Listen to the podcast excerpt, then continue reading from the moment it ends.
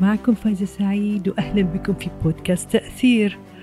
أروع اكتشاف توصلت له في حياتي هو التعرف على الوعي وعلاقته بذواتنا الحقيقية وتأثيرها على مشاعرنا وقراراتنا وعلاقاتنا ومستوى نضجنا وحتى تربية أبنائنا. كل حلقة من حلقات بودكاست تأثير راح أكلمكم عن قصص وتجارب وتحديات ملهمة ومؤثرة سواء أنا مريت فيها شخصيا أو أنقلها من مصادرها بكل إخلاص وشفافية. هدفي أن يكون هناك تأثير إيجابي ليضيف شيء جميل في حياتكم ويلهمكم في اتخاذ قراراتكم المصيرية. تعالوا معي في هذه الرحلة اللي راح أشارككم تفاصيل محطاتها بكل شغف وعفوية وحب. اليوم موضوعنا عن قوة تأثير روتيننا اليومي وعاداتنا وعلى الأشياء اللي نسويها بشكل يومي. شنو تأثيرها على مستوى نوعية وجودة حياة؟ فإذا كنت مثلا غير راضي عن النتائج اللي وصلت لها سوفار هذه الحلقة بتكون لك. إذا أنت مو مرتاح أو في مرحلة مو مرتاح من مستوى إنجازك هذه الحلقة لك. إذا عندك تحديات في علاقاتك مع الآخرين هذه الحلقة لك. إذا تضع أهداف وما تتحقق هذه الحلقة لك.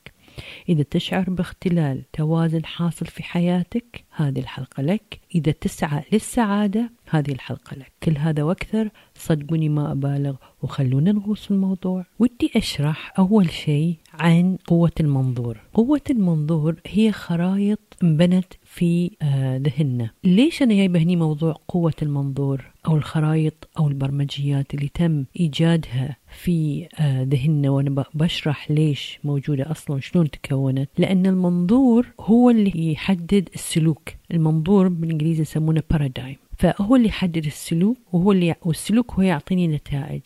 فإذا أنا مو مرتاحة من النتائج ما أغير السلوك لأن السلوك يوم يومين راح يتغير وبعدين يرجع السلوك الأولي. لازم أغير المنظور. لذلك في ناس وايد يسوون هال paradigm shift لما تصيدهم مشكلة لما تصيدهم فاجعة لما تصيدهم أزمة. فيتتغير عندهم كثير من الخرائط الذهنية اللي كانوا يظنون إن هي صح. فقوة المنظور. شيء عجيب ويأثر في حياتنا. وأنا شخصيا سويت paradigm shift حق كثير من المناظير أو كثير من الخرائط الذهنية اللي انوجدت. من أوجدها؟ أوجدها أوجدتها التربية أوجدتها العادات والتقاليد أوجدتها الناس أحكام الناس أوجدتها المدارس حتى الدين believe it or not. كل هذا خلقت مناظير في بالنا نظن إن هي كاملة أو صح. بعدين النتائج اللي إحنا في حياتنا ما قاعد نوصل للنتائج اللي نبيها. فشنو المشكلة؟ فكثير من الناس يروحون يغيرون سلوكهم. okay أنا اليوم بسوي كذا.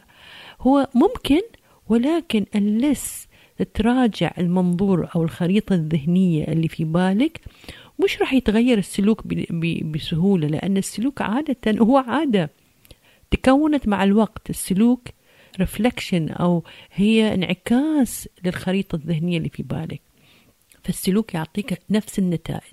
فالبارامتر هنا أو المؤشر هنا إذا أنت مو مرتاح من النتائج في حياتك بغض النظر شنو هاي النتائج سواء العلاقات آه، سواء العمل سواء آه، حياتك العائلية آه، أصدقائك.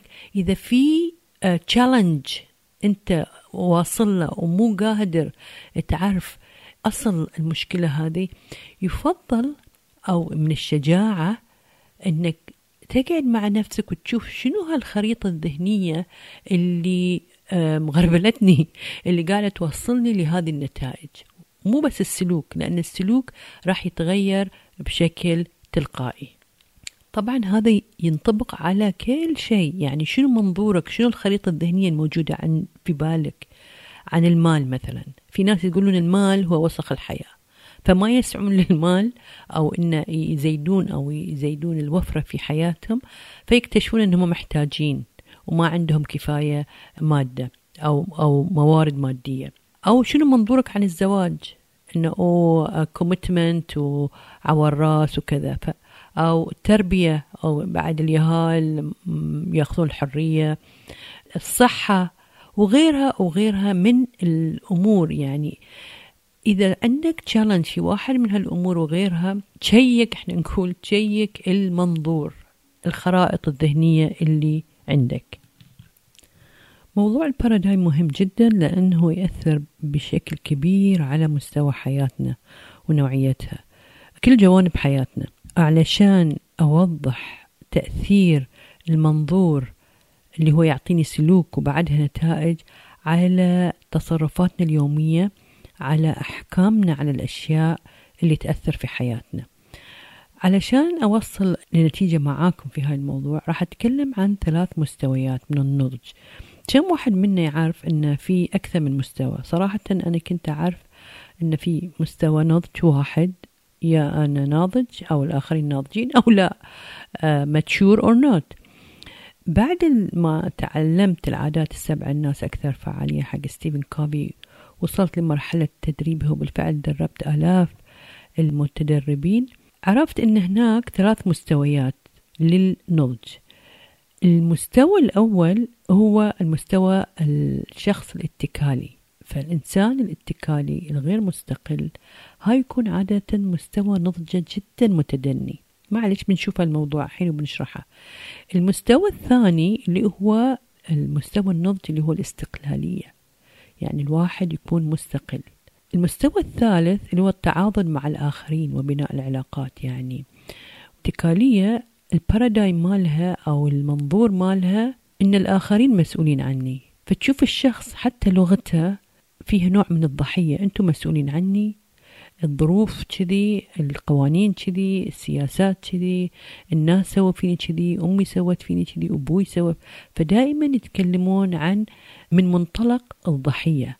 فهذه أنزل مستوى من مستويات النضج. it's okay حق فترة محددة جدا يعني إذا واحد راح عمل جديد. فأول ما يشتغل في العمل الجديد يحتاج يسأل تعرف على الأمور ويقعد مع الموظفين. ولكن لازم ما يظل فترة طويلة في هذا المستوى. الطفل بعد أو لما نتعلم شيء جديد أول شيء بنكون اتكاليا نوعا ما بس لازم تكون الفترة قصيرة جدا علشان ننتقل للمستوى الثاني وبعدين المستوى الثالث.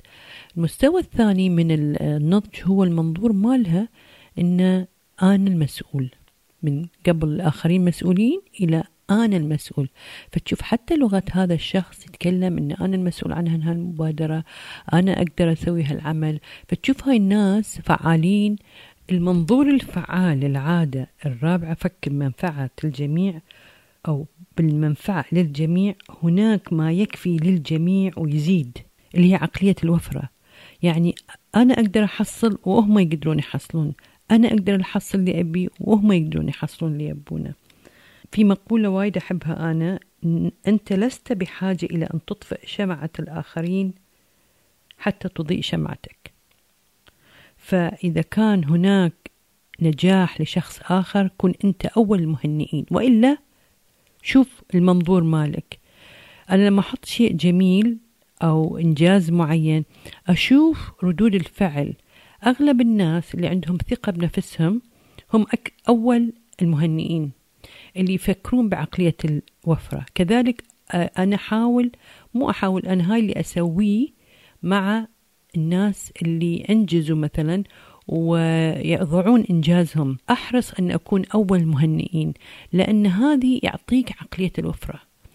مو بس كذي آه علشان الممارسة المهمة في العادة الرابعة اللي هو إنشاء حساب بنك الأحاسيس. إنشاء حساب بنك الأحاسيس الخاص بك مع الآخرين. حساب بنك الأحاسيس مثل الحساب البنكي المصرفي. في إيداعات وفي خصومات. أنا علشان أبني الثقة مع الآخرين لابد أن أنشئ هذا الحساب بنك الأحاسيس الخاص بك مع الآخرين.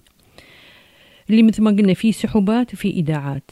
فإذا كان الحساب في إيداعات كثيرة في إيداعات كثيرة هذا حساب قوي لو عملنا بعض السحوبات الصغيرة مثل ما يصير بين الأصدقاء أحيانا it's okay. يستمر الحساب قوي والعكس صحيح إذا إيداعات إيداعات هذا الحساب ضعيفة أي سحبة من هذا من هذا الحساب يضعف الثقة بينكم الآخرين خل أعطي أمثلة على الإيداعات. الإيداعات أني أسعى لفهم الآخر. آه، أظهر اللطف والمجاملة والاحترام. أو في بوعدي أحافظ على وقتي مع الآخرين في غياب أحافظ على الوقت معاهم. وأحترم الوقت معاهم. أحافظ على سمعتهم لما يكونوا مو موجودين ما أتكلم عنهم.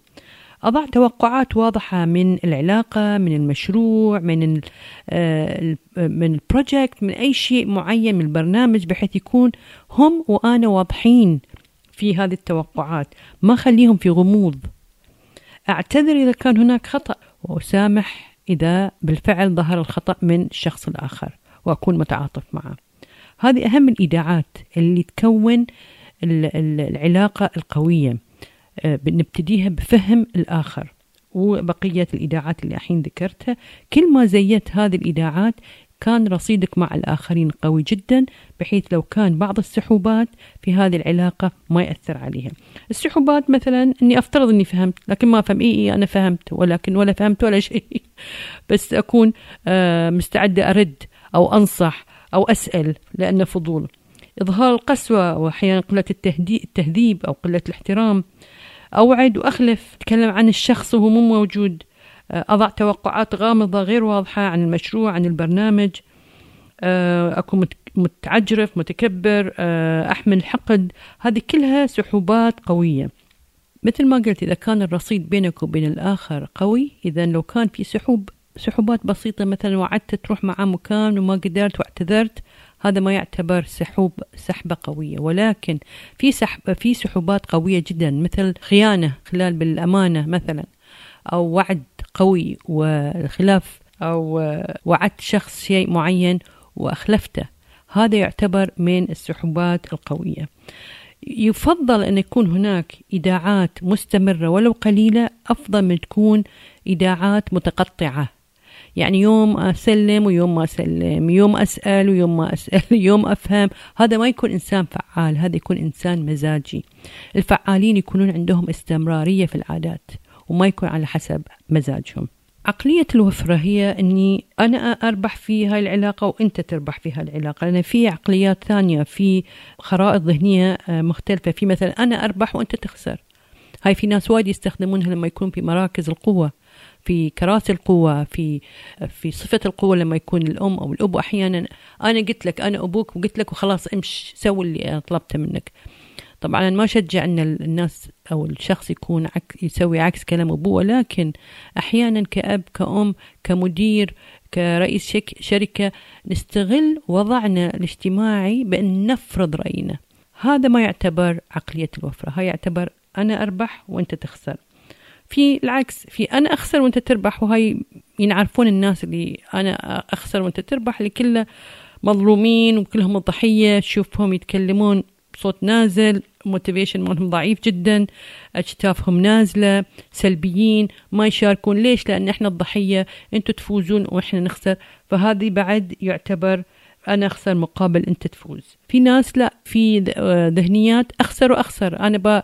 علي وعلى أعدائي. سمعنا هذه كثير من العلاقات آه، تهدمت بيوت وتهدمت أشخاص تشتتت عائلات بطريقة أنا أخسر وهم يخسرون معي فأعلى مستوى مستويات عقلية الوفرة اللي هو أنا أربح وأنا أسعى لفهمك علشان أعرف شنو أنت يو وين؟ شنو تعريف الربح بالنسبة لك عشان تحصله؟ فأنا العقلية أي بعقلية أنا أن أربح وأنت تربح وأسعى في فهمك وفي العادة الخامسة علشان أعرف شنو بالنسبة من منظورك أنت الربح. مو من منظوري أنا من منظورك أنت. عندي مثل على موضوع أو حالة على موضوع وين وين أنا أنا أفوز وأنت تفوز في هالعلاقة. يعني مرة موظف من موظفيني اللي كنت أعمل في, في المؤسسة اللي كنت أعمل فيها كتنفيذية وطرح علي موضوع معين. قال لي أنا في تغييرات قاعدة تصير في المؤسسة وقاعد الأمور وايد تتطور وتكنولوجيا وايد تتغير وأنا بالفعل أحتاج أن أطور روحي وأدخل برنامج تدريب عشان أسعى للتطور والتدريب. طبعا هو يتكلم إنه هو يبي تدرب فطالب برامج تدريبية. هذا بالنسبة له طيب أنا عشان أعكس اللي هو يبيه هل هو يبي بالفعل أن يتطور؟ هل هو يبي يتدرب؟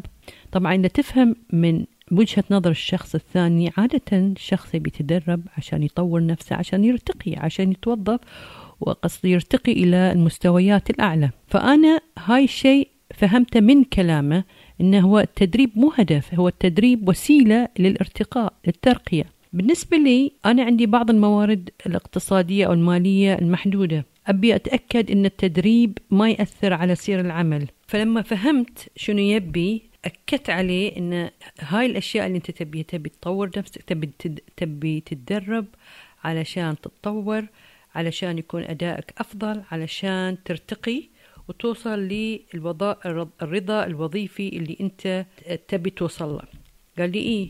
okay. بالنسبة لي أنا ال win مالي أنا أنا الحين فهمت ال win مالك. ال win مالي أو الفوز ما أو الربح مالي ان إن أخليك تشتغل بطريقة توفر على المؤسسة والتدريب اللي بتسويه ما يأثر على مسار العمل وإنه راح ترفع المستوى مثلا الأداء لهذه المرحلة أو لهذا الدرجة. هل اتفقنا؟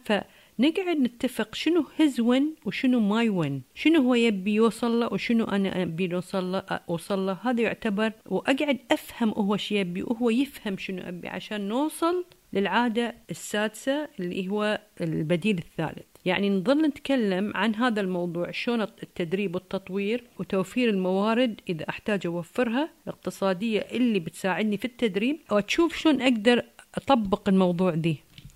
فلما هو عرف إن okay أنا فهمت إنه يبي يتدرب ويدخل برامج تدريبية عشان يتطور عشان يترقى ارتاح وعرف انه okay الموارد المالية الموجودة في الدائرة تكفي الموضوع طيب هل بيأثر على آه، نوع العمل؟ فأنا بعد كان عندي الشجاعة والقدرة أني أوصل له شنو أبي.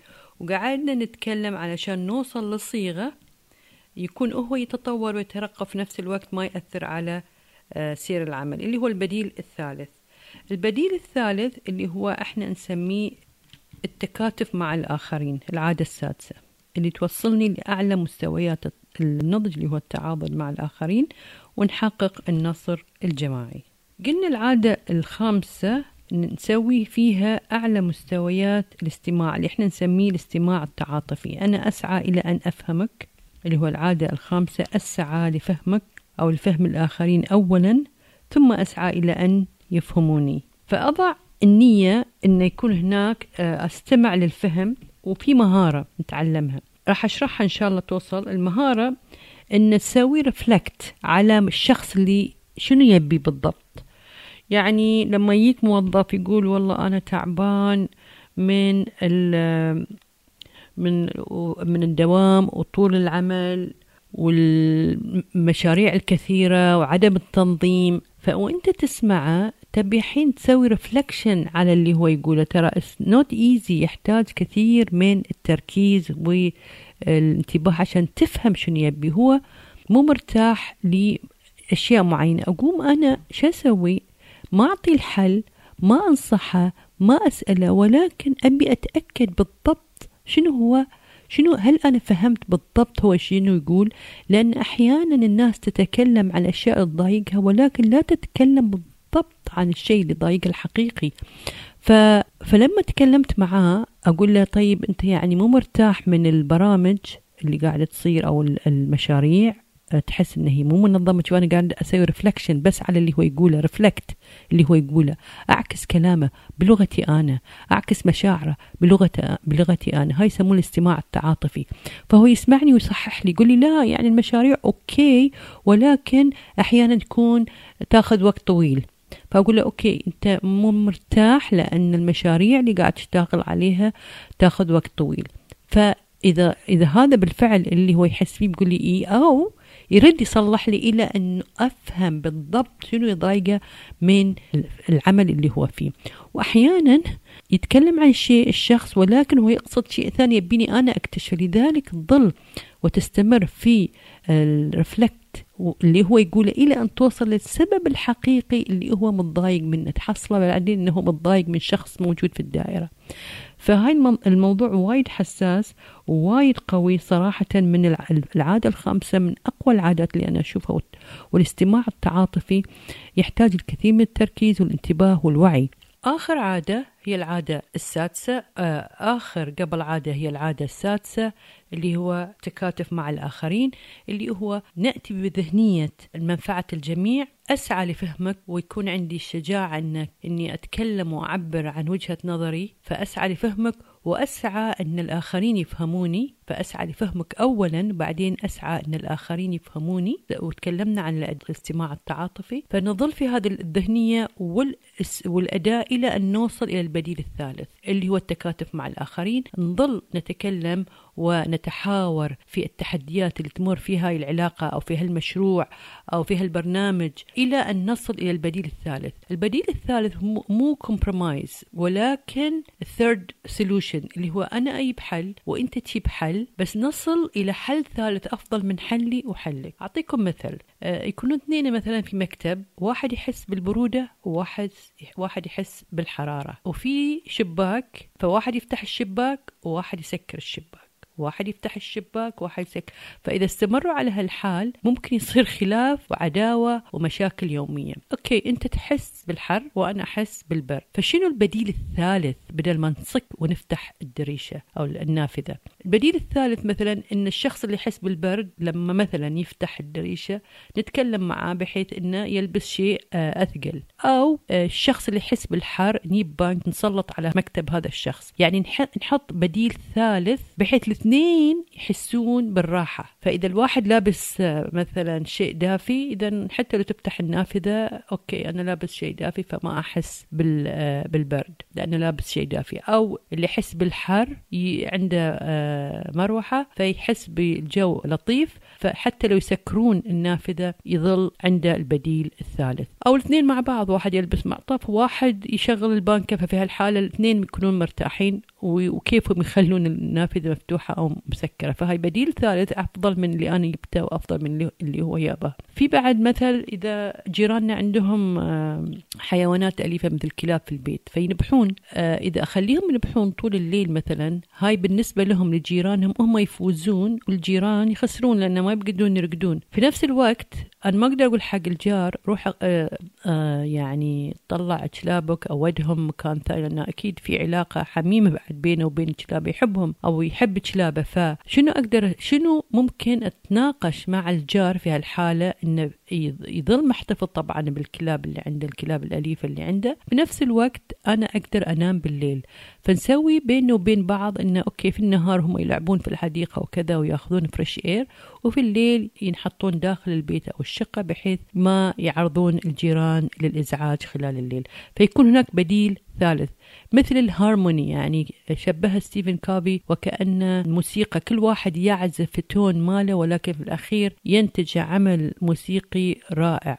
هارموني رائع. في كثير من العلاقات ظل هذا النقاش لسنين بينهم إلى أن وصلوا إلى البديل الثالث. لأنهم واعين يعني أنا أفوز وأنت تفوز في هاي العلاقة وإلا الاتفاق ما في تعاضد. حاولنا سعينا ما صار. آه يا أنا أخسر يا أنت تخسر إذا no deal على win-win أو no deal فهذا بعد أعلى مراحل النضج بحيث أن أنا وأنت آه نربح في هاي العلاقة وإلا ما في اتفاق. فكل واحد يروح في حال سبيله ولذلك يكون في شركات وايد انفضت وفي عائلات أو زيجات وايد انفضت أو صداقات كثيرة انفضت لأن يا أنا أن أفوز في هالعلاقة وأنت تفوز في العلاقة مع بعض وإلا نوديل أو الاتفاق خلاص. وآخر عادة هي العادة السابعة اللي هو شحذ المنشار اللي هو تجديد عاده التجديد اللي هو إحنا نجدد علشان أقدر أسوي كل الأشياء النصر الشخصي والنصر الجماعي. لابد أن أقوم بروتين يومي بحيث أجدد نفسي من الناحية الجسمانية ومن الناحية الروحية ومن الناحية الاجتماعية العاطفية ومن ناحية ومن الناحية العقلية. طبعا لازم الواحد يتفنن في هالموضوع. بالجسد ممكن بالرياضة يمكن باليوغا يمكن بالجسد يمكن بالرياضة آه، بالتغذية الجيدة بالراحة يعني كل شيء اللي يأثر على جسدي الجسماني بالإدارة الضغط إدارة الوقت هاي كلها تأثر على جسمي على قلقي فأتأكد أني أجدد روحي يوميا أسوي نشاط بحيث يبعدني مثلا عن stress اللي موجود في البيت أو stress الموجود في العمل بأني أطلع fresh air أو أطلع أسوي رياضة. تجديد الناحية العاطفية أو القلب مثلا أسوي أسوي علاقات زيارات الاجتماعية مع العائلة مع فريق العمل أسوي أشياء بحيث نقوي العلاقة العاطفية أو القلبية أو ما بيننا. والعقل تجديد شحذ المنشار بالبعد الثالث اللي هو العقل آه، أو الفكر عن طريق القراءة عن طريق الكتابة آه، عن طريق الدراسة التطوير التدريب وآخر شيء طبعا من الناحية الروحية عن طريق الأعمال التطوعية تأكيد على القيم آه، عن طريق التأمل الصلاة المشي في الطبيعة هذه كلها ترفع الناحية الروحية. إذا آخر عادة اللي هو عشان أقدر أتمسك بعمل المهارات بكلها هذه العادات اليومية تعتبر بشكل آه، مستمر وأكون فعال في كل هذه العادات اليومية لابد أن أقوم بهذا التجديد في الأربع أبعاد اللي تكلمنا عنها. بهالطريقة أنا ممكن أخلق حياة متوازنة وفعالة وأبني علاقات مبنية على الثقة. بعد ما تأكدت أني قادرة أو قادر على بناء الثقة بنفسي وصلنا لأعلى مستويات النضج يقول ستيفن كافي وهو مؤلف العادات السبعة والمؤثر في الملايين ومعلمي الأول الرياح قدر من الله وتوجيه الشراع من عمل يديك. البرنامج الحين شرح لكم وموجود في كثير من المكاتب وفي كثير من الفيديوهات في اليوتيوب.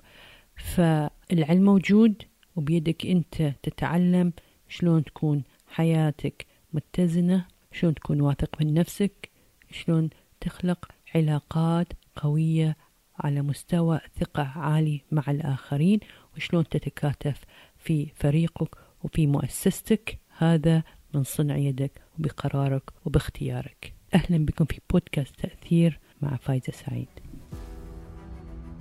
يقول ستيفن كافي في كتابه العادة الثامنة إن العظمة هي أن تجد صوتك وتلهم الآخرين أن يجدوا أصواتهم. وأنا هني راح أجعل صوتي يلهم أصواتكم. لكم مني كل حب وسلام وأهلا بكم في بودكاست تأثير.